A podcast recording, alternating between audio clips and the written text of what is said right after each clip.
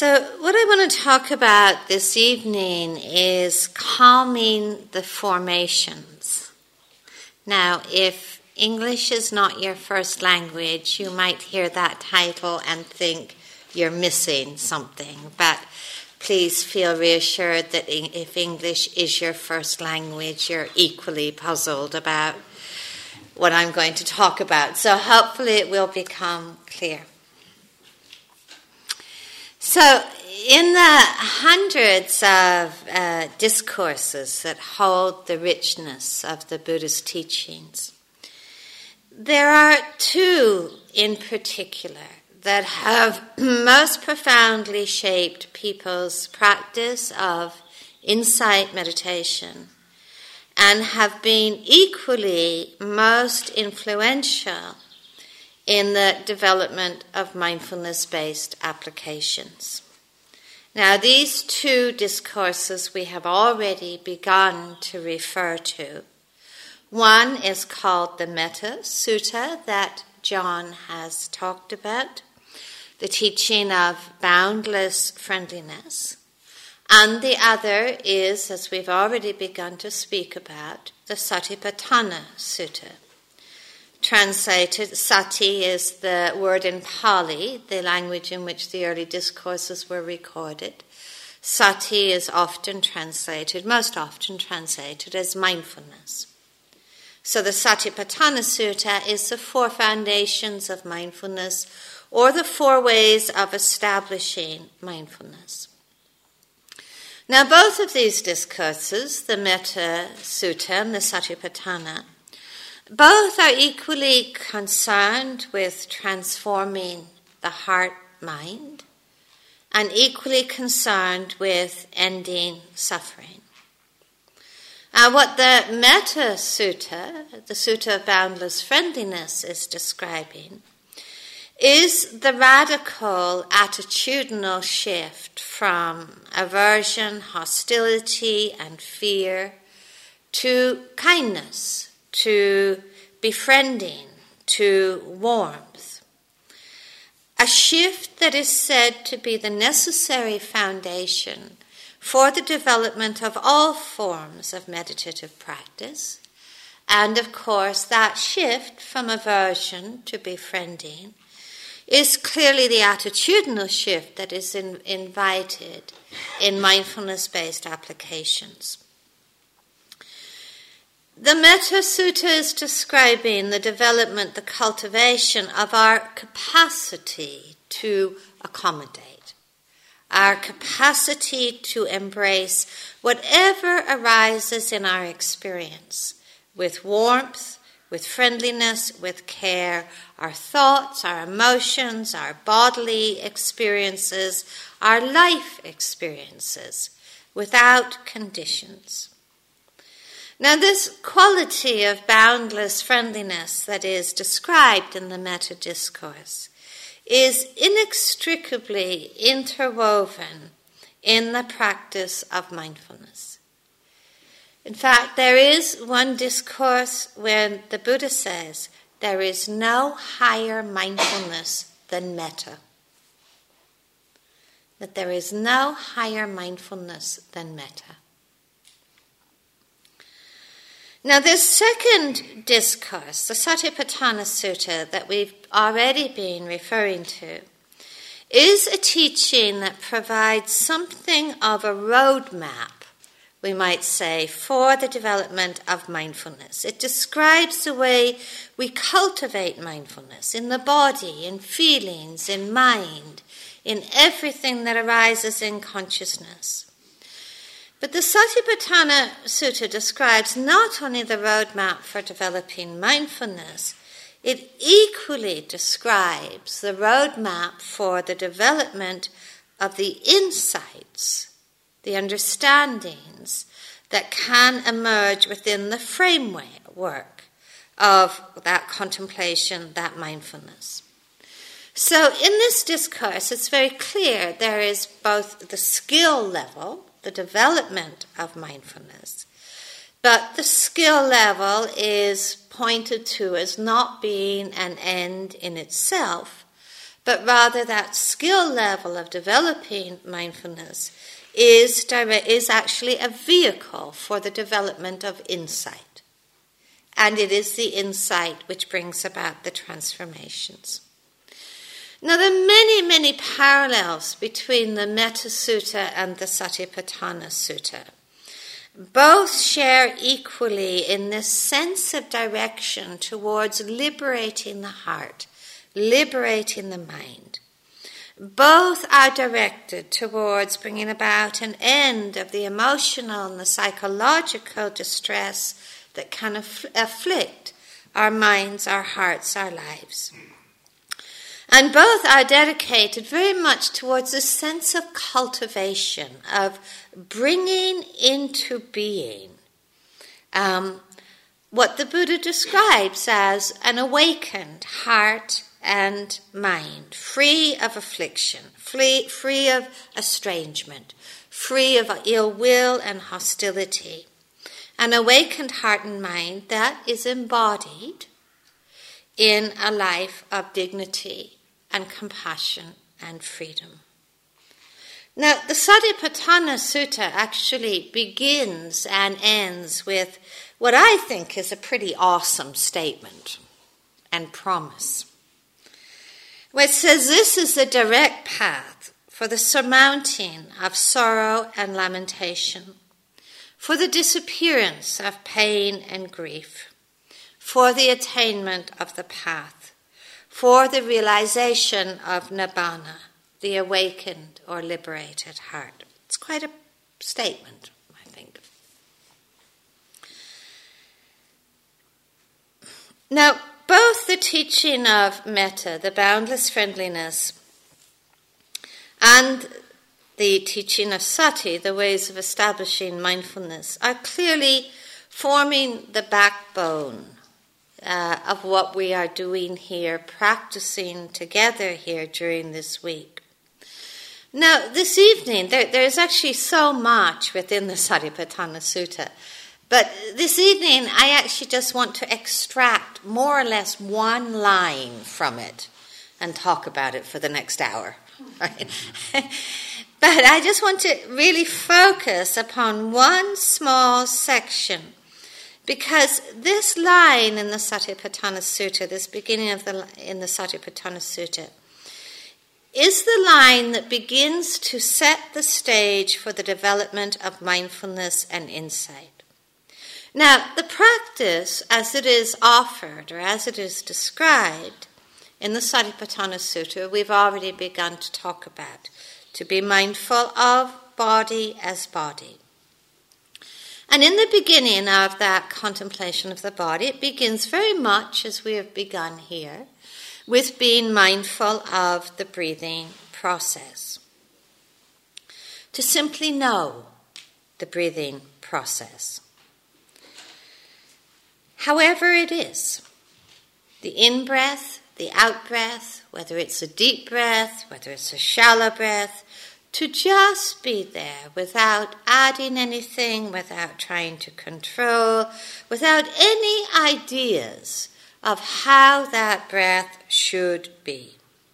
So it is put down as the very first step in mindfulness practice to know the breathing as the breathing. Because it is such a primary lesson that carries right over into the rest of this path to learn to be with all things just as they are, not adding anything, not taking anything away.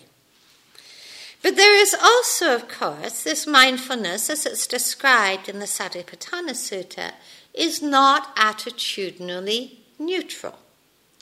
It talks, you know, it's much more the encouragement to befriend the breath, to be present with the breath, uh, all the kind of uh, kind of clues are this not taking anything away, not trying to control, is the sense of standing near to, standing near to, being present within rather than distant.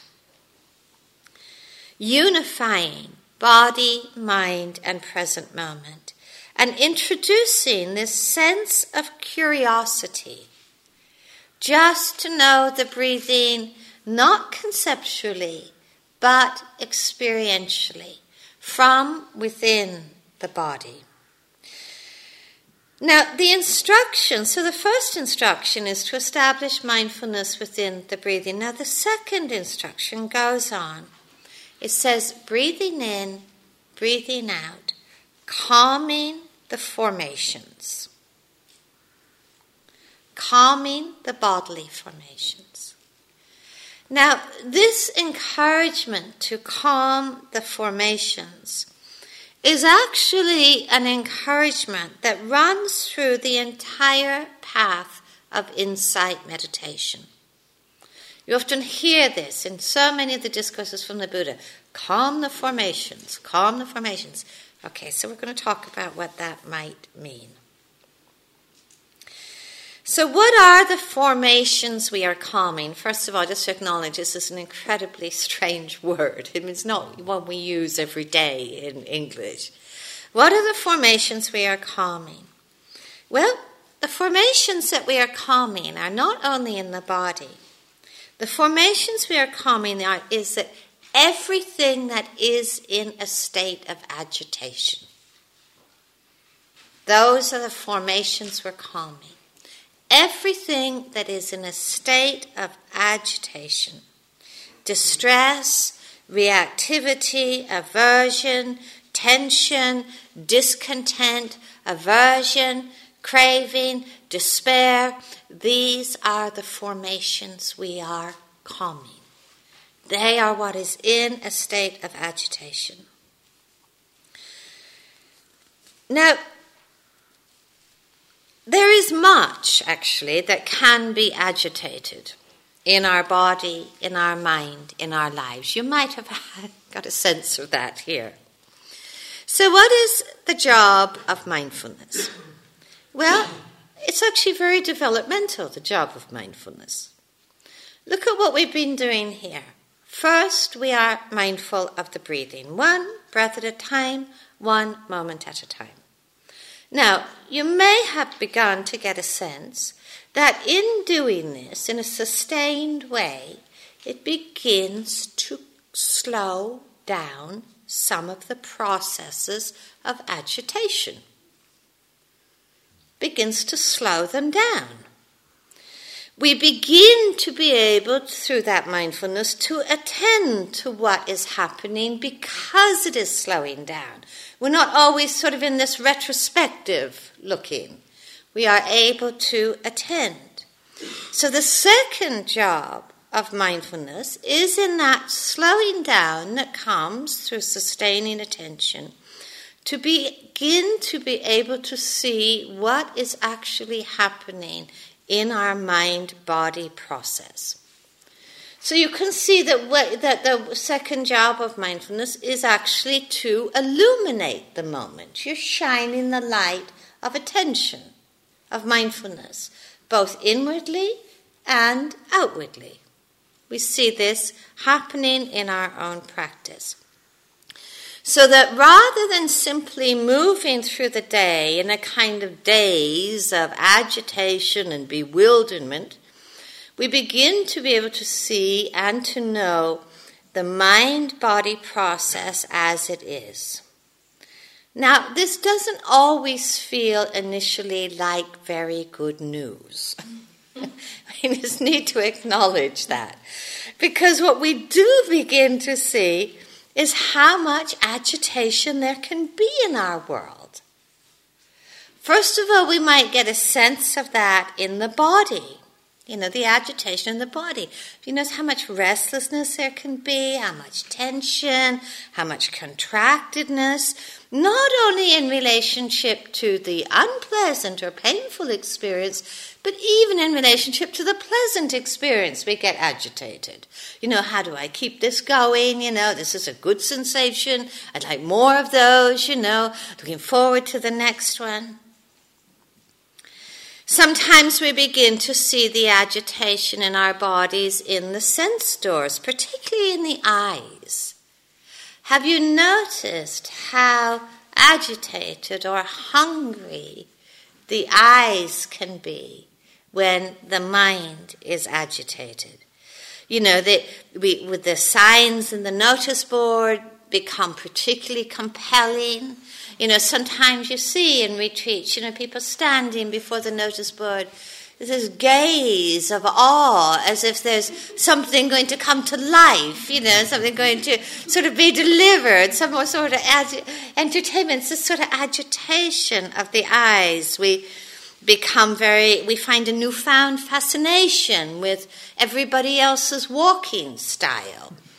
You know, with the kind of shoes people have, you know, with the writing on the tea boxes. We can almost feel the agitation driving us in the busyness of the body at times. In a situation here where we really have so little to do, we can find, if there's agitation, so much to do. So much to do. Sometimes we feel the agitation in the formations of the mind. We feel the compelling nature of many of our narratives, our memories, our plans that can flood the mind. We see the remarkable capacity of our minds to proliferate, to actually have something to say about everything. You know, we have that expression in English being lost for words. Well, that hardly ever happens you know, we have something to say about everything, you know, the most innocuous things. I once talked to uh, someone on retreat who, you know, who mentioned that they were so tired of being encouraged to let go of their stories, you know, and let go of their thoughts, that they decided they were going to do their own thing and that they were going to spend the week thinking every single thought that it was possible to think, feeling pretty sure that by the end of the week they would have exhausted the stockpile, they would have run out of thoughts. Guess what? Not happening. Not happening. We can see the agitation and the formations of preoccupation, of obsession, we see emotional formations of agitation despair, anxiety, aversion, discontent, and the more mindful we become, we start to see the agitation of self. Just the agitation of self. This is why I mentioned mindfulness doesn't always feel like good news in the beginning. When we look at our experience, I think particularly in the first days of retreat, we can feel like we're somehow simply a bundle of agitation, and when it all gets too much, we just go to sleep. you know, we just check out. It's, it's like, uh, you know, overdrive. So, this is what actually we're asked to meet with curiosity, with kindness. This is what we're invited to calm. Now, one thing I think is very important to understand like calm, calm, we need to turn it into a verb. Calming. Because, like most significant words, certainly in Buddhist teaching, they come in verb forms. They are relational words. So, calm is not some state, not describing some kind of state achieved when we get rid of agitation. Calm is not described as a state as a part and separate from agitation. You know, we're not in the business here of trying to sedate ourselves. Calming is a way of being with agitation. And this is a hugely significant turning point in mindfulness practice because uh, this way of being with agitation, because I think we've all probably seen in ourselves and seen it plenty of times in clients and patients how prone we can be to meet agitation with agitation. How do I fix this? How do I control it? How do I get rid of it? Just as we're prone to meet discontent and disappointment and despair, and resistance and aversion just with more aversion. That feeling of how again do I get rid of this? I hate feeling this way. Layering judgment upon aversion. So, a lot of the art, as you know, that we're developing in mindfulness practice is about how to take away this second layer and look at the formations of agitation really just in the eye. To know distress as distress, to know suffering as suffering, and to know that much of this actually may be optional. It's a wonderful few lines, I think, in, I love in the Buddha's teaching, where he says, The mind that obsesses becomes agitated, and the mind that is agitated is far from freedom. It goes on, and says, The mind that doesn't obsess does not become agitated, and the mind that is not agitated is close to freedom. Now, this second part of this statement, that the mind that does not obsess, doesn't become agitated, is close to freedom, this is in a way really the teaching of mindfulness about how to free the heart, how to free the mind from the grip of obsessions and agitation.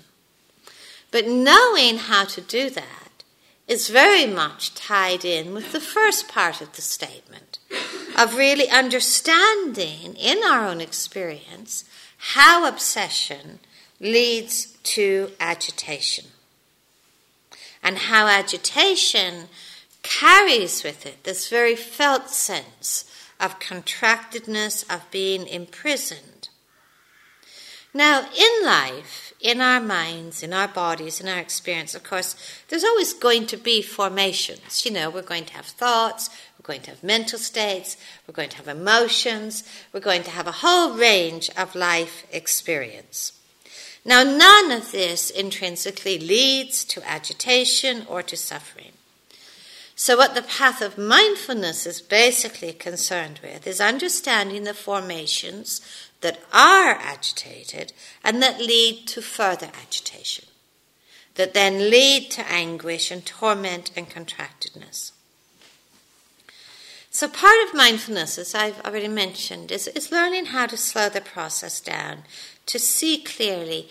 And yet, another of the definitions of sati or mindfulness, and it is also very much part of metta, is actually learning how to protect the mind, learning how to protect the heart. In some places, it's said that metta is a guardian of the heart, and that sati is also a guardian of the heart. And what it is being, there's a very big difference here between protection and defending. What the heart and mind is being protected from is the grip of agitation and obsession. What we begin to see in our practice is that the perpetuation of agitation relies upon agitation being fed. Just as a fire relies upon fuel for the fire to stay alive. That without the fuel, the fire goes out. Now, I want to uh, read you a story. Uh, it's not a story, this is actually a note. Um, I want to first of all just say I have this person's permission to read this note you know, never fear that if you write us some very lengthy, lengthy note, it's going to end up here in the front of the room as part of somebody's Dharma talk. But this is such a classic and universal note. I really felt that I wanted to ask that permission. Anyway, I knew something was wrong when I saw a person standing on the porch of one of the residential buildings at a retreat center naked. This is not something you generally see in retreat centers. But soon enough, I got this note Dear teachers, so I was taking a walk. Oh, by the way, this is in California. This took place in California. So I was taking a walk on one of the paths. Think city girl, feeling proud about being adventurous. And all was peaceful until the woods. A big black spider, and here she blesses us with a diagram. A big black spider glommed onto my sweatshirt. I began squealing, so much for noble silence, and then started running. I ditched the path and headed for the field to get out of the woods. Unfortunately, I thoroughly disturbed some roosting turkeys, and they started squawking, which scared me, capital letters. I ran back into the woods and onto the path and picked up the pace. Then it crossed my mind that I was sure to be a mountain lion's dinner. So I tried walking, saying to myself, Be mindful, be mindful. But it was all too much, so I said, Screw mindfulness, screw the mountain lions, and I took off at a high rate of speed, for me anyway, seeing as I only quit smoking four days ago. My lungs weren't able to keep up with my legs. As I was cruising past the dead stumps of trees, homes of mountain lions, question mark, question mark, I spotted in passing the dreaded poison oak. I am now convinced, thus the nakedness on the porch of the reservoir. I am now convinced, since I was running, squealing like an idiot, not paying attention, that I am covered in poison oak. I threw my clothes on the floor and washed my face and hands, but I'm worried. I saw the laundry soap in the manager's office, but it didn't seem to be special poison oak soap. I didn't see anything poison oak related. I did notice you have a wonderful supply of Chinese herbs, sir. anyway, what do you recommend I do besides shutting up? P.S. I woke up singing in my head, Thank God I'm a Country Boy by John Denver. it was probably an omen from the universe. I'm sticking to paved open roads. PSS. Can poison oak get inside your body? because as soon as I changed, I went and ate lunch. This is a very human story, isn't it? it's a very human story. I mean, she, I mean, she actually uh, had a good sense of humor when she wrote this note. But in the midst of it, she was very clear this wasn't funny at all. This was agitation. This was agitation. What it, the reason I shared that note with you is that what is so clear in our own experience, because that could be anybody's story, couldn't it? one form or another. What is so clear in our own experience is that what we feed will grow, it will thrive, it will become more solid with that feeding. This is as true of the skillful as it is of the unskillful. Confusion and anxiety will grow and become more solid through being fed. In reality, kindness and mindfulness equally grow and thrive because they are fed. What we are learning in the practice is not to feed the agitations that lead to further agitations. What we are learning to do in the practice is not to feed the agitations that lead to distress there are so many examples of this in our day. You know, you sit here in the meditation room, and perhaps you've, at times, your attention has been drawn to the sound of the birds outside the window. It's a lovely sound. It's a lovely sound. But you know what we can do with that? A lot. First of all, it can look a lot more interesting than the breath, doesn't it? I think I'll listen to the birds for a while. You know, that's much nicer than this breath that just goes in, out, in, out. And then you start listening to the birds, and guess what? you find the bird that has only three notes in its song. Tweet, tweet, tweet. Tweet, tweet, tweet. Tweet, tweet, tweet. After a while, you know, you sort of think like, can't it just, you know, get a new note? Add something to its repertoire? You know, or perhaps you think, you know, next walking, I'm out there, I'm going to find that bird. You know, I'm going to find that bird. I'm going to move its nest. You know, so what starts out as being so benign can, given that, given that a certain reactivity, certain vulnerability to reactivity, becomes a nightmare. This can be true of pretty much anything in life. The birds certainly never had the power to make us agitated. We can learn, and we do learn in our practice actually, to become increasingly sensitive to this process, to see what we are feeding, and to see the process of feeding is in itself a kind of agitation. It is a habit often at times. So, what do we do if we come back to the sound of the birds? What does mindfulness mean in those moments? It means to know the sound as a sound.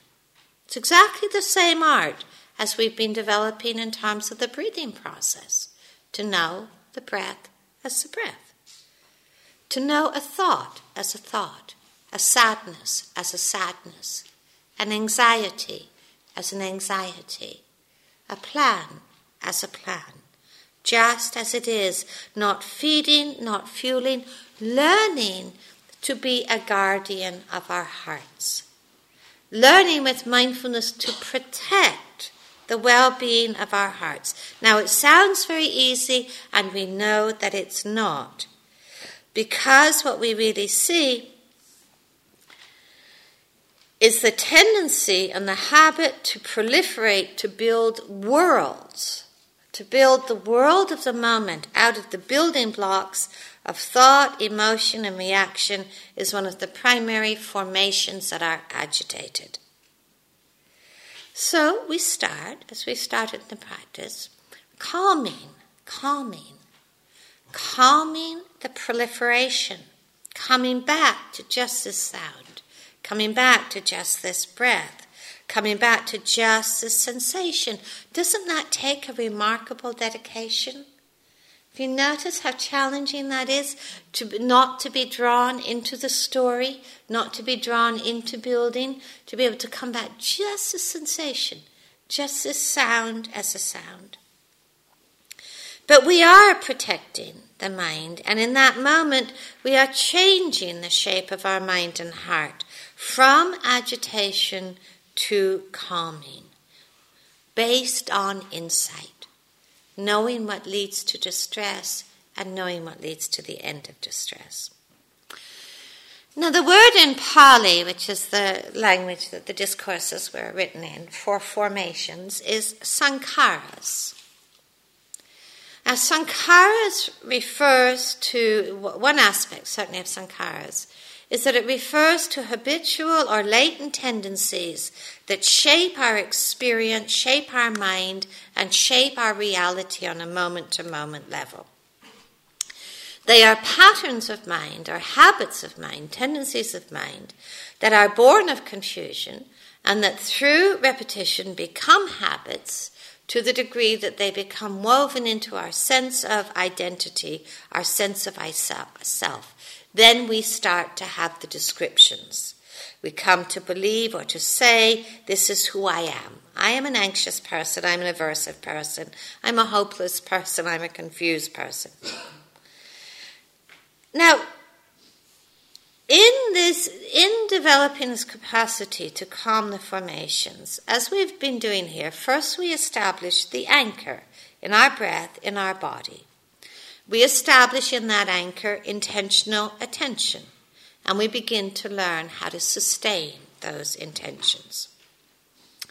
So we are protecting the mind in those moments from being caught by those habitual or latent tendencies that arise. And with practice, we begin to know them. We begin to know them there is a calming and not fueling, and there begins to be a lessening of identification with the habitual tendencies. Now, when you've looked at you, you know, if you reflect back over your experience today, your experience yesterday when you were awake enough to notice it, you probably noticed how many of our reactions are actually just all too familiar to us. You know, how many of our habit patterns are just all too familiar to us? You know, the need to be in control, the need to be perfect, you know. Um, you know, the tendency towards busyness, the tendency towards aversion. Now, these sankharas, or these habit patterns, are in- psychological and emotional inclinations. And when we look at our life, at the nature of our mind and body, there's a lot that's habitual, isn't there? There's sometimes a shocking amount that is habitual. I mean, how many new thoughts have you had today? You know, how many new responses have you had today? You know, how much is just kind of like, oh, you've been down that road before, you know, been down that road before, had that reaction before, oh, I know this one. It's so familiar. So, you know, one response to seeing the repetitive nature of many of our inclinations is just as, oh, there I am again. A great saboteur of mindfulness, by the way, the word again. Hmm? What's one response? But another response is to foster this sense of curiosity rather than blaming or judging fostering a sense of curiosity and fostering our capacity just to pause, to pause when some of those habit patterns arise, and to ask ourselves, begin to explore the possibility of walking down another pathway. When we begin to calm the formations of all the stories that we tell about ourselves, about the world, about others, we begin actually really to get a sense of, of the kind of core underlying habit patterns or formations that fuel our narratives, that fuel our stories. And this is so critical to begin to get that sense because just as mindfulness is not an end in itself, neither is calming but rather mindfulness and calming are the ground upon which we can begin to inquire, begin to investigate, and begin truly to understand for ourselves what causes distress and struggle and what brings it to an end. Now, when the Buddha is a young man, and I think it's very important to get into this very human level of Siddhartha, when Siddhartha, as a young man, looked deeply into his own mind, he saw that the world of his mental and emotional activity pivoted around a few core themes or habit patterns.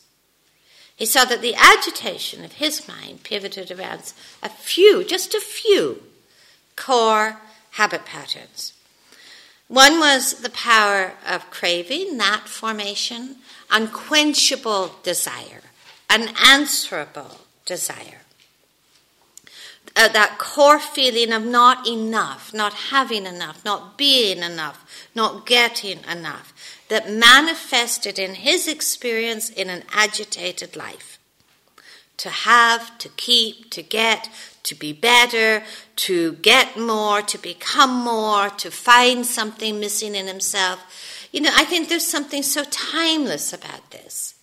You know, I remember, you know, some time ago, I was I was in a supermarket and I was walking parallel lines to aisles to this mother with her young child, and I could hear this little plaintive voice, you know, as it went as she went up and down the aisle, say, "Mommy, I want this, I want this, I want this," and it just went on and on. I want this. I want this. And then about three aisles down, that little plaintive voice had turned into, Mommy, I need. It didn't even have a word at the end of it anymore. It was just, I need. We get a little more sophisticated as we get older. So, so the Buddha saw this, this power, this habit pattern creates so much agitation of this feeling of insufficiency, of not enough, not being enough, not having enough. He saw, okay, another core habit pattern of hostility or aversion moving through his heart and mind, the waves of rejecting the present, manifesting in judgment and blame and fear, both towards what is present and what might be. The small and great moments of aversion that create that climate of discontent and unease and anxiety in our thoughts, in our lives, in our relationships. And he saw the core habit pattern of confusion or delusion, not actually just know, just not knowing what's going on, wandering in a sort of daze of bewilderment of in, in a world that felt chaotic, wondering what life is all about.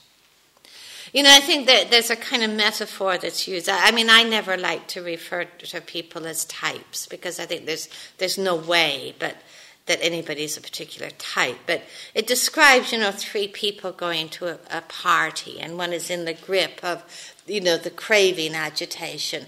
And they walk into a party and they look around and, you know, what's to eat, you know, and who do I want to talk to and is the music good enough? You know, it's all about what I can get. They talk about another person in the grip of the formation of aversion walks into the same party. Oh, look at what they served up tonight, you know, and, and just seeing all the people they don't want to talk to and how fast can I get out of here and another person in the grip of the core habit pattern of confusion or delusion just keeps going to the wrong party.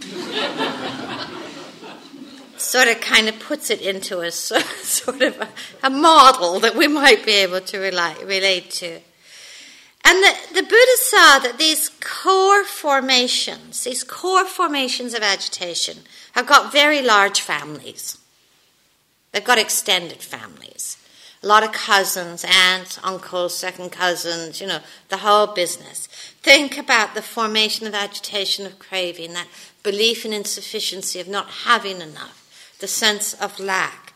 How much strategizing comes out of that to find the happiness, to find the achievements, to find the, the becoming, the attainments, the approval, the acceptance, things that we feel to be lacking within ourselves the externalization of happiness. Think of the extended ha- uh, family of the habit pattern of agitation, of aversion. You know, all of the, the judgments, the comparing, the evaluations, the avoidance mechanisms, the busyness to get rid of, to fix. And think of the habit pattern, the family of, of delusion. The endless endeavor to to explain, to find answers, the endless kind of desire to find solutions. So, a story about the aversion family, how busy, how agitated it makes us. It says there was a man so displeased by the sight of his own shadow and so displeased with his own footsteps that he determined to get rid of both. The method he hit upon was to run away from them, so he got up and ran. But every time he put his foot down, there was another step, while his shadow kept up with them without the slightest difficulty. He attributed his failure to the fact that he was not running fast enough. So he ran faster and faster without stopping until he finally dropped dead. He failed to realize that if he'd merely stepped into the shade, his shadow would vanish, and if he sta- sat down and, and stayed still, there would be no more footsteps.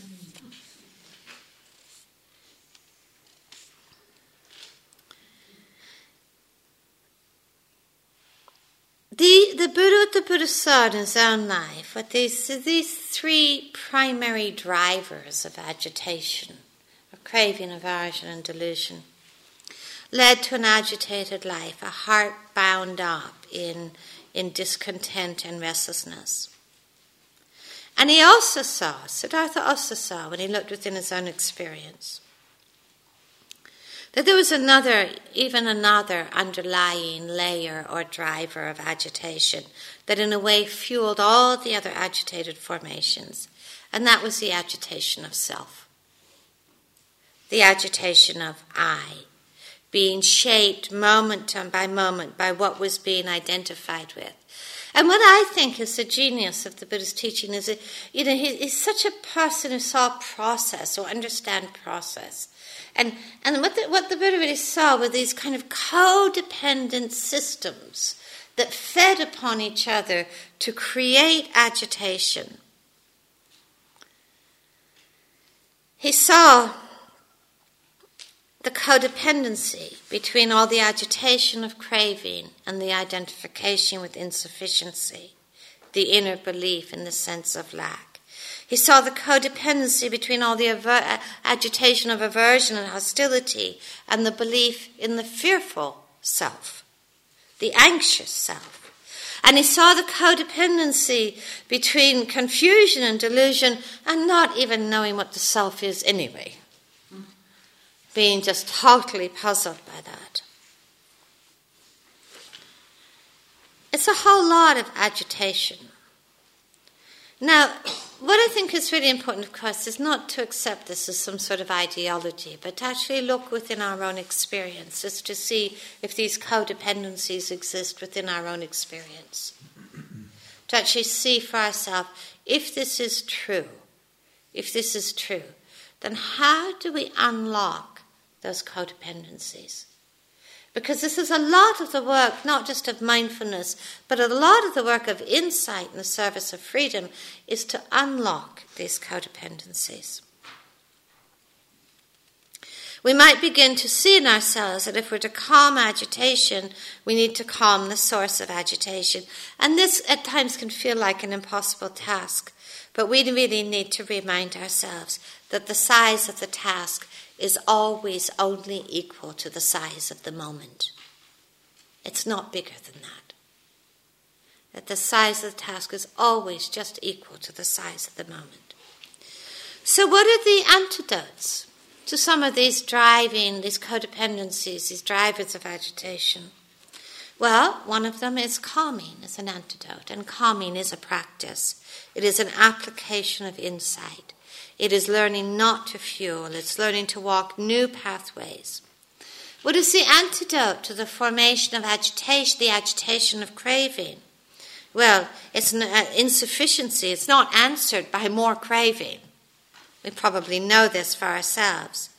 There's restraint, there's learning to pause, but there is also begin to, beginning to cultivate, as we do in this practice and this path, a sense of contentment, not a bovine contentment, but perhaps a genuine willing beginning to explore the possibility that we may actually have everything that we need in this moment for sensitivity, for calm, for peace, for happiness. How many times do we actually really just see that radical rotation in our consciousness when we can be feel so gripped by discontent and we do step outside and we see the, the encouragement to do this in mindfulness practice. Open our eyes. Allow ourselves to be touched by all that is around us. Allow ourselves to be touched by that which is still. Allow ourselves to really notice what is not agitated have you ever found yourself able to do that in the practice? That you can be sitting and you can just feel to be this bundle of buzz? And then you might remember, what is calm in this moment? Ah, where is there calmness within the body in this moment? We might feel so contracted and then, ah, I listen, truly listen to feel that contractedness begin to expand. We might feel so despairing, and then we can be, our hearts can be so gladdened by just the silhouette of the tree on the horizon. We learn to notice that which is well. This is as much a part of mindfulness practice as calming that which is unwell is actually notice that which is well. I mean, you see in all of meditation practice, what does it point us towards? To discovering inwardly generated happiness and peace. Discovering inwardly generated sensitivity, spaciousness, calm, well being. It is the whole point of meditation practice is to liberate us from the idea that all of this is somehow dependent on getting something, achieving something, attaining something, beginning to taste the sweetness of inwardly generated well-being, calmness, contentment, and then actually that sen- when the when the belief in insufficiency drops away, so does the agitation of craving. We begin to learn how to meet the agitation of aversion with kindness rather than with more aversion. Ah, this too. This too. This is almost, if I would say that if mindfulness had a mantra, this would be it. This too. This too. That this too can be accommodated. This too can be embraced. This too can be softened. This too can come to calmness and stillness. Even the most difficult waves of aversion, if they are met with kindness, with compassion, with understanding. What is the antidote to confusion, to delusion, and all the agitations that can come about? It's just really what we are doing here, beginning to see things as they actually are. The whole of the training, just beginning to see things as they actually are, beginning to see the way in which our world is constructed moment to moment. It's not a mystery, it's not an accident, it's not random. The Buddha was so much into these codependency systems, he, you know, he put it very simply when there is this, that arises. It's pretty simple, you know? When there's craving, agitation arises. Hmm? When there is calmness, also spaciousness arises. This, this can all feel kind of like a huge task, but it's actually not because we're beginning, we, you know, we begin, we're kind of unlayering experience, we're unpacking experience. And part of that is actually beginning to see that the story of me is also a verb. Isn't that interesting? The story of me is also a, it's a verb, it's a process. I don't have a self, there is selfing. And the selfing of the moment is very much being shaped by whatever is being identified with. If there's identification with the pain in the body, I become the sufferer. You know, if there's identification with a feeling of anxiety, I become fearful. You know, if there's identification with a wave of aversion, I become very angry and very, very rejecting. It's just a shaping process, moment to moment, not quite always as solid as we thought it was, and we will get more into this as the retreat goes on. Coming back to the Satipatthana Sutta, contemplating the body as the body, feeling as feeling, mind as mind, calming the formations, meaning whatever arises with kindness. And these two just two ingredients of understanding and kindness. They are really the key to calming the formations of agitation. I just want to end with just a couple of lines from the Metta Sutta. It says, radiating kindness over the entire world, freed from hatred and ill will, whether standing or walking, seated or lying down, Sustaining this recollection is said to be the sublime abiding. If we just take just a couple of moments together quietly and then we'll go into a walking period.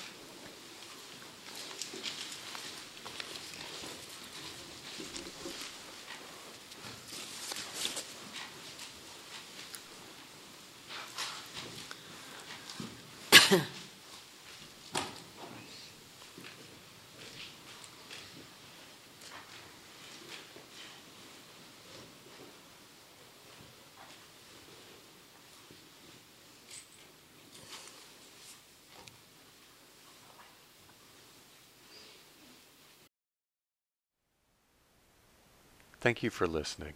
To learn how you can support the teachers and Dharma Seed, please visit dharmaseed.org slash donate.